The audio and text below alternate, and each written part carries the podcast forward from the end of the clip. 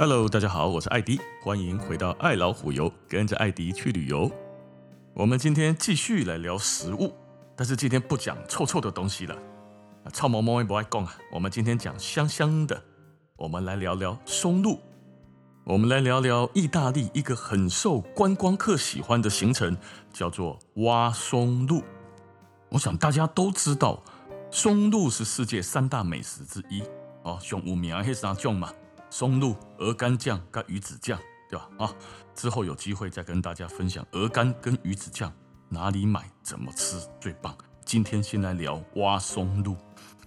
松露大家晓得有分黑色跟白色，对吧？冷中色，请问哪一种比较贵？是黑的还是白？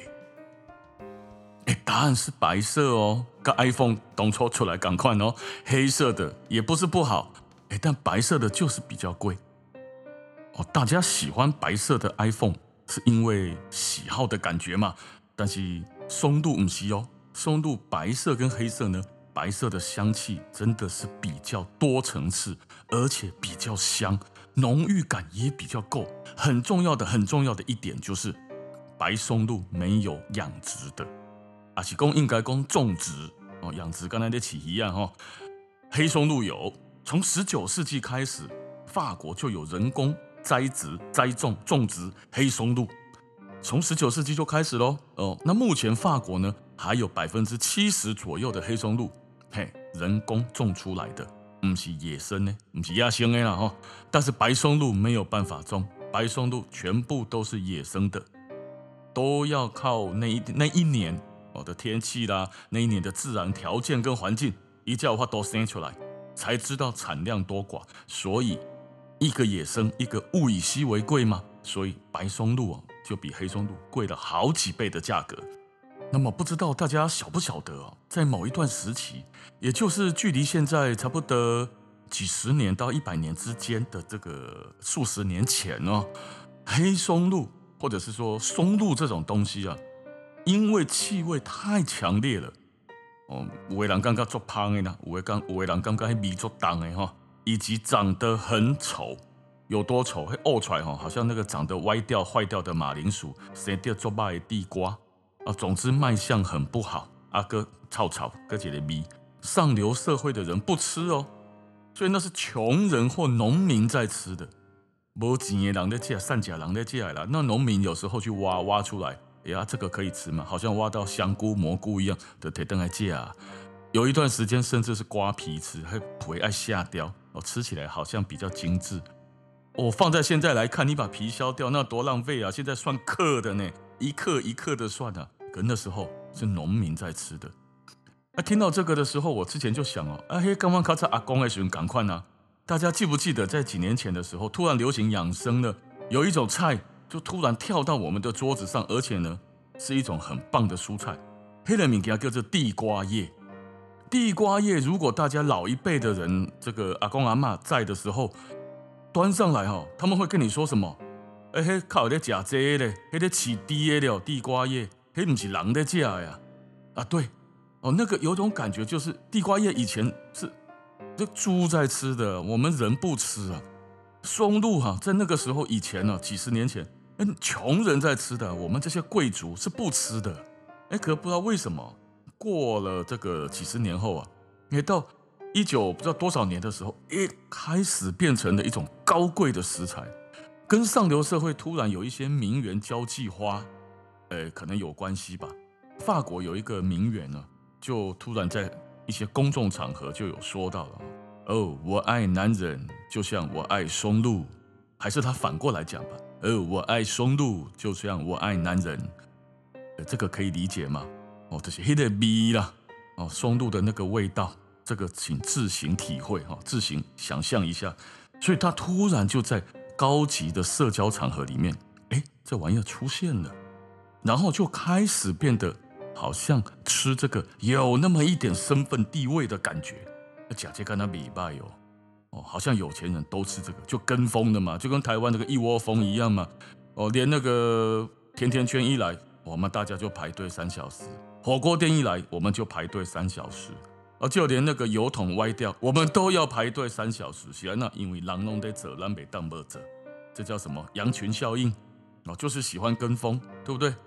哦，那松露他刚刚说黑松露是可以养殖的，但是它也不是一年一年四季哈随你种随你长啊，它每年大概什么时候呢？欧洲啊，大概在每年的一月到三月。欧洲每年一三月呢，它大概只有在法国、意大利两地在冬季的时候可以出产。那但现在也不太一样喽，现在大家为了想要吃松露，人嘛就是这样哈，让熊妹加上什么敏感就会蓬勃发展。那松露后来呢，就在别的地方也开始种。后来哪里种呢？哎，人真的很伤人啊，真的很聪明。做巧哎，冬天一到三月在欧洲种吗？那我们就到地球的另外一个另外一个对岸去。就北半球对面以及南半球，那我们如果在南半球同样的温度条件、土壤之下，那刚好是不同的月份了哦，南北不一样吗？那我不就一年四季都有机会可以吃得到了吗？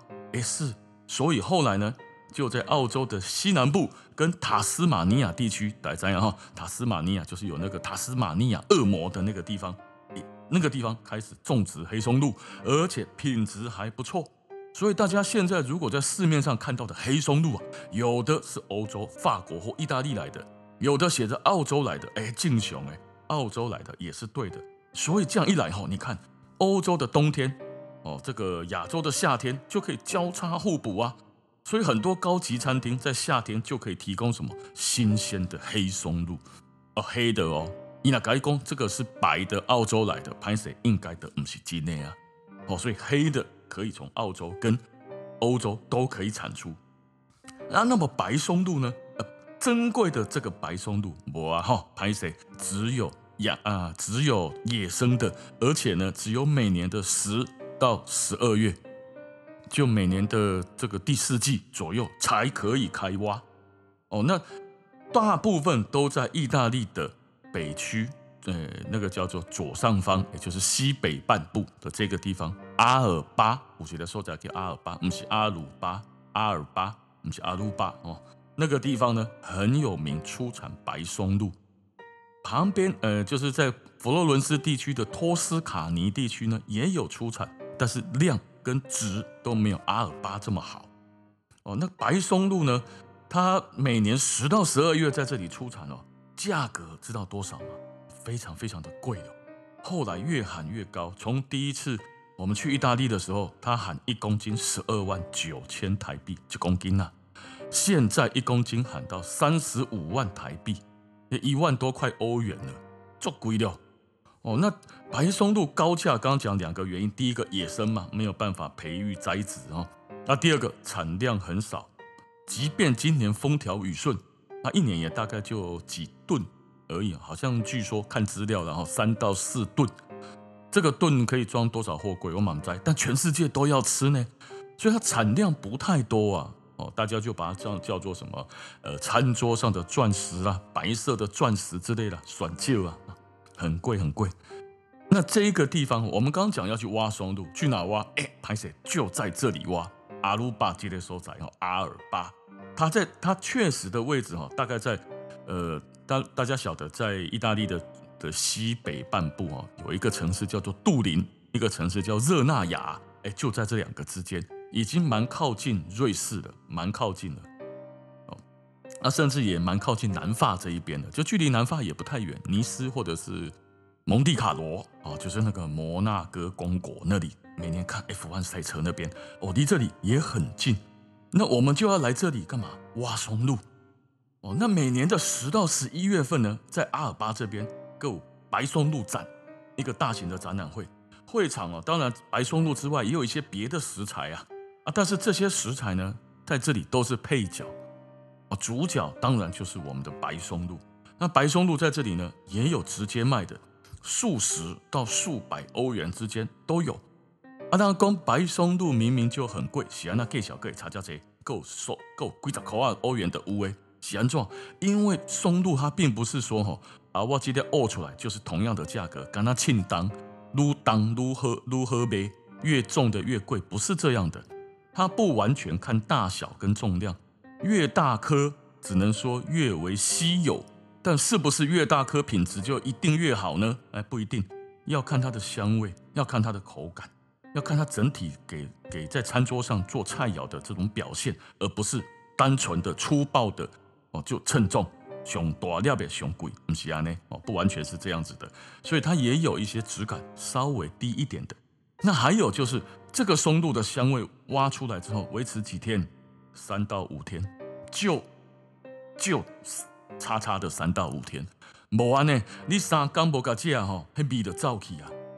啊，应该冰起来不？冰起来可以放比较久，可以吗？当然不可以啊！冰起来还得了？三到五天之后，不管你对它做什么，香味都不见了。放在这些有钱的贵族里眼里，或者是这些老饕的眼里，香味退掉之后，它就没有价值了。那我还吃它买它干什么？所以，当香味慢慢的在消退的时候，它的价格也就越来的越低。所以在市场上摆在桌面上给大家挑的，就有好几种不同的价位。哦，所以松露不是说秀的啊，这一定是假的，不是啦，它可能是比较多天之后，哦，香味比较退掉了之后，哦，就比较没不一定那么贵了。哦，那定价好的那个白松露啊，它整齐的摆在那边，啊，很多人呢就来闻一闻啊，看一下味道啊，哦。那其实你严格闻起来哦，白松露跟黑松露真的是有差的哦，所以在那个地方摆下来呢，大家也当然可以现买啊，也可以当做一个展览，去那边跟这个松露的厂家、出产松露的人呢谈一下合作啊。例如很多做餐厅的就会去谈。那二零一六年哦，我们一直讲白松露很贵很贵，到底有多贵？举个例子给大家大家听。二零一六年那一年呢，白松露之王啊，重八百六十克。它也有更重了一公斤的，但是它不是白松露之王哦，香味不够。白松露之王这一年，二零一六年被香港的某位买家买走了。哦，那你卖公什么人啊？哦，你供我嘛唔白啦。我认识他，他不认识我。大家知道八百六十克不够一公斤哦，比你的手机啊更加轻哦。多少钱知道吗？一百万港币，折合台币大概五百万，买一辆八百六十克的。香菇哦，不是香菇了哈，反正就土里挖出来的菌真菌类，这个东西居然价值五百万台币啊，就是一百万港币，真的是哈，真正有够贵也贵，不知什么时候才有机会吃一下高档的白松露。台湾其实有很多高级餐厅有在卖啊，这价格都不低啊，随便一克都是一两万啊，它只是切个几片薄薄啊哈，撒在那上面而已，一克就一万多起跳了。相当的不便宜啊，不多啊，啊，它几天就没有香味啦，啊，你要空运来台湾，懂什么贵，对吧？物以稀为贵。那刚刚讲了松露，白松露只有野生的，那野生的去怎么弄出来呢？爱去挖啊，对吧？爱有人去挖啊，啊，你怎么知道哪里有松露？你哪在？你有松露探测器哈？要七龙珠在找龙珠啊，那吗？没啊，所以人找不到松露，那怎么办？人不行，动物可以啊。弯刀有起高啊，弯刀有起低啊，都几种会使？哎，拍摄两种都会使。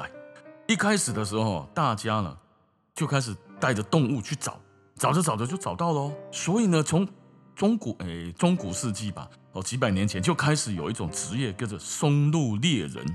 的阴刀代代相传，有不传之秘，训练他们家的这个动物去帮他找松露，然后卖钱。哦松松露猎人在意大利现在还有，虽然越来越少了哦，但是呢，呃，因前一阵以前嘛，工业发达，大家都要进大城市去上班呐，哈，啊这些大公司上班比较有身份地位嘛，在那乡下带着一只动物在田里面跑来跑去的感觉很 low 啊，笑脸那么爱折啊，哎，但现在不一样，现在松露猎人突然变成哎文青哦，有 high class，很潮。不一样了，所以年轻人又开始做了，哦，所以松露猎人这个呢，代代相传的事业又开始了，没有断绝，没有失传，哦，还不错，这样大家就比较能够吃到野生的松露。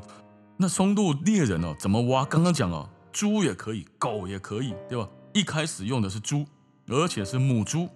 为什么母猪？因为那个味道啊，松露，母猪对于这个松露的气味哦，应该是全世界最有感觉的，因为呢，也没混人。它天生就可以精确的闻到松露的味道，底部哦哈，它不用训练哦。可是有一个问题，因为它太喜欢这个东西了，所以他一旦把它用鼻子拱出来，呕出来掉，他第一件事情就是直接给它吃了。伊不被老好你啦，他找到之后就直接一口就把它干掉，咕嘟吞了。阿希的西尊哈，十五世纪的时候，甚至有罗马的教皇，我们之前有讲过教皇哦，哎，他就因为母猪啊吃掉他心爱的松露，俩公呢写了一封啊，写了一个不是公文啊，就写了一封信，赠笔疾书啊，公上母猪特别擅长找松露，但记得要戴上口罩才可以让他们去找，以免他们把松露全部吃光光，杀掉的鸡啊，而且还是直接吞下去，都没包的哦。伊那给你包两锤，你还来得及把尸体捞出来，对吧？但是伊拢无给你包，杀的吞了，直接吞下去。所以后来呢，大家就不太敢再用母猪，因为来不及抓，来不及把松露挖出来。他一抓到哦，就直接吞掉。所以后来就改用母狗，是安怎都是母的。刚刚还记得我说了，法国的交际花名媛呢、说哦，我爱松露，因为我爱男人，因为气味很像。什么东西的气味？请自行再行脑补一下哈。母猪跟母狗对于那个那个白松露上面所散发出来的气味，就像雄性的荷尔蒙的味道吧？它们天生就对这个味道非常的敏感，所以呢，母猪一一闻就闻到，一找就找到。母狗也可以，但是狗需要训练才可以用。但是狗有个好处，它虽然要训练，但是它不会一找到就把它吃掉。哦，所以后来都用狗来找松露。那在意大利啊，意大利甚至有一个学校是专门在培育松露猎犬的。哦，很厉害哦。哦，有一个地方叫罗迪，罗迪这个小镇就有专门在培育松露狗，就好像很多地方培育猎犬啊、呃警犬啊、军犬啊、呃导盲犬啊。哦够松露犬啊，松露狗。那追松露这个行程呢，当然就跟松露猎人有关系了。我们先跟松露猎人哈，他们这个公司先预约好一个集合的地点，然后呢，我们到的地方就在一个山，在个山区的入口处，先集合起来，讲解一下注意事项哦，准备一下你的好穿的鞋子，带这些衣服哦，该用手杖的啦，或者是啊有有没有什么高血压啦，哈，还是卡烙掉啦什么哈之类的，先提醒一下注意事项。然后呢，就开始进去了。整个过程大概需要两个半小时。啊，都在行山喽，但是没有什么太大的爬坡下坡啦，都蛮平的哦。那开始走到山的时候，他就会那个松露猎人就一开始会抱着那只小狗，免得它满山乱跑。那他现在抱着那只狗，有点像那个梗犬哦，梗还是哪一种吧？这个我不太确定。我看过三种不一样的狗，所以应该是不是限定某一种狗哦，就是很多种狗应该都能用。那他这个狗啊，抱着一开始抱着，他就走到山里走走走。那到了某一个地方，开始要准备挖松露的时候呢，他就会放开那只狗。那狗就开始一直一直闻，一直闻，满山遍野的这样子一直走走走。啊开始呢，诶，接近有松露的地方哦，它就会开始不安，它就会开始有点暴冲，嘴巴就会轰轰作响。那这个时候猎人呢，就会把它铲子准备好拿出来。这个铲子哦，长长的。前面像是一个我们的一般的三角形的个铲土的铲子，但有点像鱼枪的造型，就是一个柄长长等等啊。但是那个铲子的那个头哦，像是个矛的尖端，又像个铲子，就大小就不太像是个大型的铲子，就是它像个鱼枪这个铲子的中间哦，那个头又有一点钩子，它用这个来帮忙挖。哦，帮将当狗找到的时候，它可以帮忙它挖啊。它那个造型呢，就可能比较容易挖松露，又不会把它戳烂哦。我猜测是这样。那走着走着哈，你就看到哎，狗开始往前暴冲，咻咻咻咻咻，一直冲一直冲，冲到某一个地方就开始挖，抓抓抓，用爪子挖，然后用嘴巴拱，一直嗡嗡嗡的叫。这个时候啊，套一句小说里面说的，说时迟那时快，松露猎人马上就冲过去，把狗抓起来，嘴巴掰开来，干嘛？它已经咬在嘴里了。我告诉你啦，他嘴巴就已经咬着那个松露了，所以嘴巴一掰开，马上就把那个松露从嘴里抢出来。有养过狗的朋友们应该有这种经验，对不对？不管是食物还是玩具，常常狗一咬在嘴里，我们去把它嘴巴掰开来，从它嘴里从把东西抢出来。哎，就这个样子，捞出来之后，当然狗会很不爽，一直跳啊跳啊，扑倒那个松露猎人，所以松露猎人会再拿个饼干给他吃。还是那个狗饼干哈，就给他吃。然后松露呢，就留着自己自己留下来了。很快哦，他刷刷刷挖两下，他就他就知道了。那个猎人就去抓狗，他不是直接帮那个狗挖洞。你那黑的是那个帮一窝康，那注意力没有放在狗的嘴巴里，哇，有个吞尾啊。哦，狗跟猪比起来，只是比较没有那么快把它吞下去而已。啊，你那不插小而已哦，你那不插鼻哦，他直接就把它吞了，他一样的宝宝就给它吞了呀。哦，所以呢。这个猎人从狗口这个狗的嘴里把它挖出来啊，就狗狗饼干去换，然后挖出来之后让大拿给大家干嘛？闻一闻，因为整个团的这个观光客都围在旁边看他表演嘛。然后我拿出来之后闻一下，他会先擦一下啦，弄高外脆糯了哦。所以我们就在想哦，哇，那每一个松露其实都是狗先吃的，上面都是狗的口水啊啊，应该是这样没有错。我们那天所挖到的松露全部都是从狗的嘴巴里面抢救出来的。是说没有被它吞下去的啦，但是活出来哈，都当当嘛，哦，所以以后大家知道，你们的松吃到的松露那是龟掉的哦，那一定是从，呃，狗先舔过了，至少含过了哦，才才让大家拿在手上看到的，所以大家闻一闻，哦，真的是松露的香气呢，哦，那狗这个时候放开，又继续去找，而你冲一冲，然后狗就开始在一个很大的范围里面跑来跑去的，那有时候你就看它，哎，用走的，有时候跑跑跳跳。我们看不太出来，它每一次的冲刺到底是为了什么？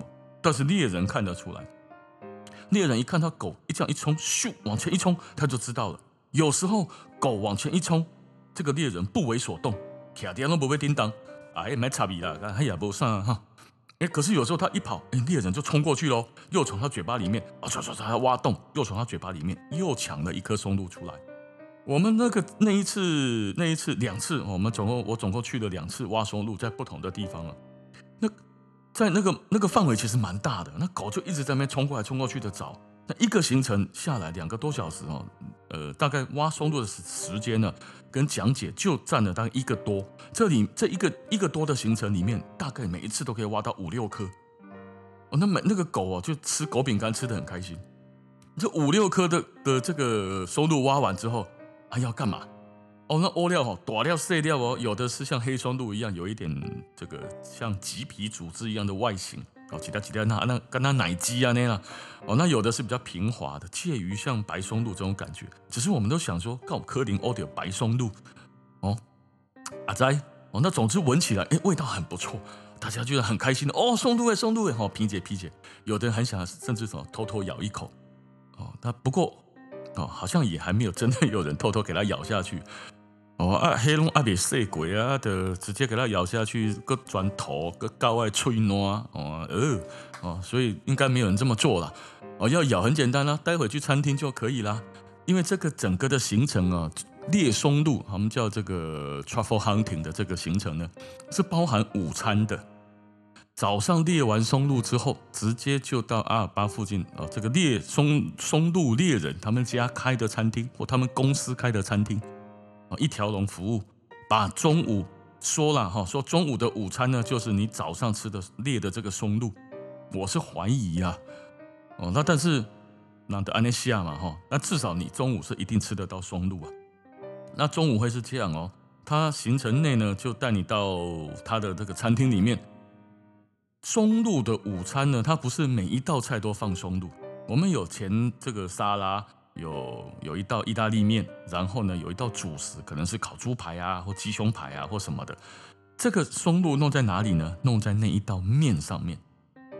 哦，那我们一般烹调啊，先把形状怎样啊？就是黑松露的烹调方式呢，它比较属于在烹调烹饪后上来之的最后的那一段时间。加进去，让它连同食物的热度，哦一起做最后的烹饪，就是猪肝最熬好，再加一点进去，滚两下就可以上来了，或者是放在那边热一下就可以上来了。它可以跟着食物一起做最后的烹调烹饪，但白松露不行。白松露呢，就是上桌之后才刨片，就是下皮啦。哦，总共哦，你说我们上次吃的有一次在一个高级的餐厅。龙虾还是帝王蟹吧，忘记了。海鲜配上白松露，它它是这样哦，它那白松露是有一个服务生拿着白松露来现场给你看，然后给你闻一下，哦，这个松露，然后就现场在你的面前削削皮，好像在削苹果皮一样削下来。他先称重，例如这一个称下去哦，八十克。他削完了之后放上去七十五克，也就是说他削了五克的白松露给你，个清档好你看，好你品，好你摸，好你看，料个清档好你，让你知道，哦，我们是玩真的，啊，没有说拿进去之后弄假松露给你哦，不，就是高级餐厅高级料理的白松露弄法，所以白松露没有在烹调的，没有在烹饪的啦，白松露都是弄到最后削片削皮哦，放在那上面，放在什么上最好？就面上面或者是海鲜上面，啊，你烧烧的那个滚烫的汤啊，滚烫的那种牛排牛肉啊，呲，给它清烟，那味道就破坏掉了。白松露对于温度非常敏感哦，所以。那一次，我们这几次呢，尝试的都是放在面上面，它就削片哦，那就铺在那个面上面，好几片哦，哦，吃起来很奢侈的感觉。那个金黄色的面条哦，配上一点点那个一片一片的白松露，或者是或者是黑松露跟白松露之间吧，总之是切片的，看上去哦，突然整个人就高级起来了，哎，克拉斯都变作管了，趁着那个松露的面哦，慢慢拉，就直接这样吃面，哦，那个面真的蛮好吃的。后来你吃完之后啊，主菜也吃完了哈，不管是鸡排还是猪排，吃完了之后，门口他餐厅还有卖你松露酱，松露酱，呃，大概都是黑松露做的，然后是气味比较浓的，是不是真的那么新新鲜去做的，这个就很难说了。但是它味道是在的。那当然，在老饕的眼里，哦，真正的行家美食家的眼里，松露酱里面这个味道跟新鲜的松露还是差很多的。哦，只是说对我们来说啦，哦，那一罐哈，一罐呃十几块欧元而已，贵把口碗贝一罐啊，当啊，当做什么伴手礼也不错啊。哦，我家里就有几冰箱，就有个两三罐，偶尔开起来加在面啊里面，诶，至少味道也还可以啊哈。哇，那不像美食家没有那么贵族，马进啊，吃一下加几粒 kiwi 哦。那它也有那个礼盒装的，就里面有好几盒可以拿来送礼自用，两相宜一种呀。那刚刚讲烈松露哈，你看哈。松露那么白松露那么贵，又是切片的，又是算克的称重的，那么我们去猎松露，真的猎得到这么贵这么好的松露吗？难道就不会有落空的时候吗？哦，就像以前我们去那个澳洲的螃蟹河，哎，螃蟹河船怎么开？捞上那个笼子从河里捞上来，里面一定有螃蟹哦，见鬼的，光了贵，你不管按哪好来，它一定有，一定有螃蟹。我去那个马来西亚的烈红，那个捕红鲟，还是挪威的帝王蟹，康的人啊个单位，过一段时间好起来，来的一定有。嗯，那有人说，这你根本他妈的就是昨天晚上先放好的啊，啊，但是刚好差，至少他捞起来的螃蟹是活的呀，就像这个烈松露一样啊。哦，他没并没有说我列两颗香菇给你啊，他没有让大家落空。哦，如果说这个松露是事先去买好的，我觉得其实哦。这嘛是干苦钱呢，那山遐大片，他要先去买好松露，然后再过来接待观光客，再假装模作样的跟着狗去演戏，然后狗再一直找找找找找找找，找到哦有松露的，这是主人刚刚买的，就把它挖出来，再来换果饼干。哦，那我觉得即便是真的是他买的了，那也无所谓啊，我们还是知道了他怎么挖松露的啊，哦，狗是怎么找到松露的，而且它真的是松露啊。他也不是说真的挖了两个金沙巧克力好一孔啊，对吧？他是挖两块乐色出来给你。所以这个猎松露的行程，我个人是觉得很不错的。而且在山里面这样走啊，看着狗这样挖，挖起来松露闻一闻，哦，哎，那感觉蛮特别的。至少我们在台湾没有啊，哦，所以这个松露啊，在台湾吃是简单，但是猎我们是猎不到的，只能够去那个地方，只能够到这个意大利的托斯卡尼地区，或者是在阿尔巴这个地方来猎松露。所以很快，今年哈，我们的疫情差不多快要结束了。如果结束之后，大家去到意大利，去到了米兰的周遭，啊，因为它离米兰也不远，记得走一趟阿尔巴，安排一下，不管是自由行还是跟团，安排一下哦，找一下这个猎松露的行程，非常的有趣，而且在最后，大家还可以吃吃松露，买买松露回家，了解一下猎人跟大家解释的松露的知识。该怎么看哪一个松露比较新鲜，呃，比较昂贵的啊？它到底差别在什么地方？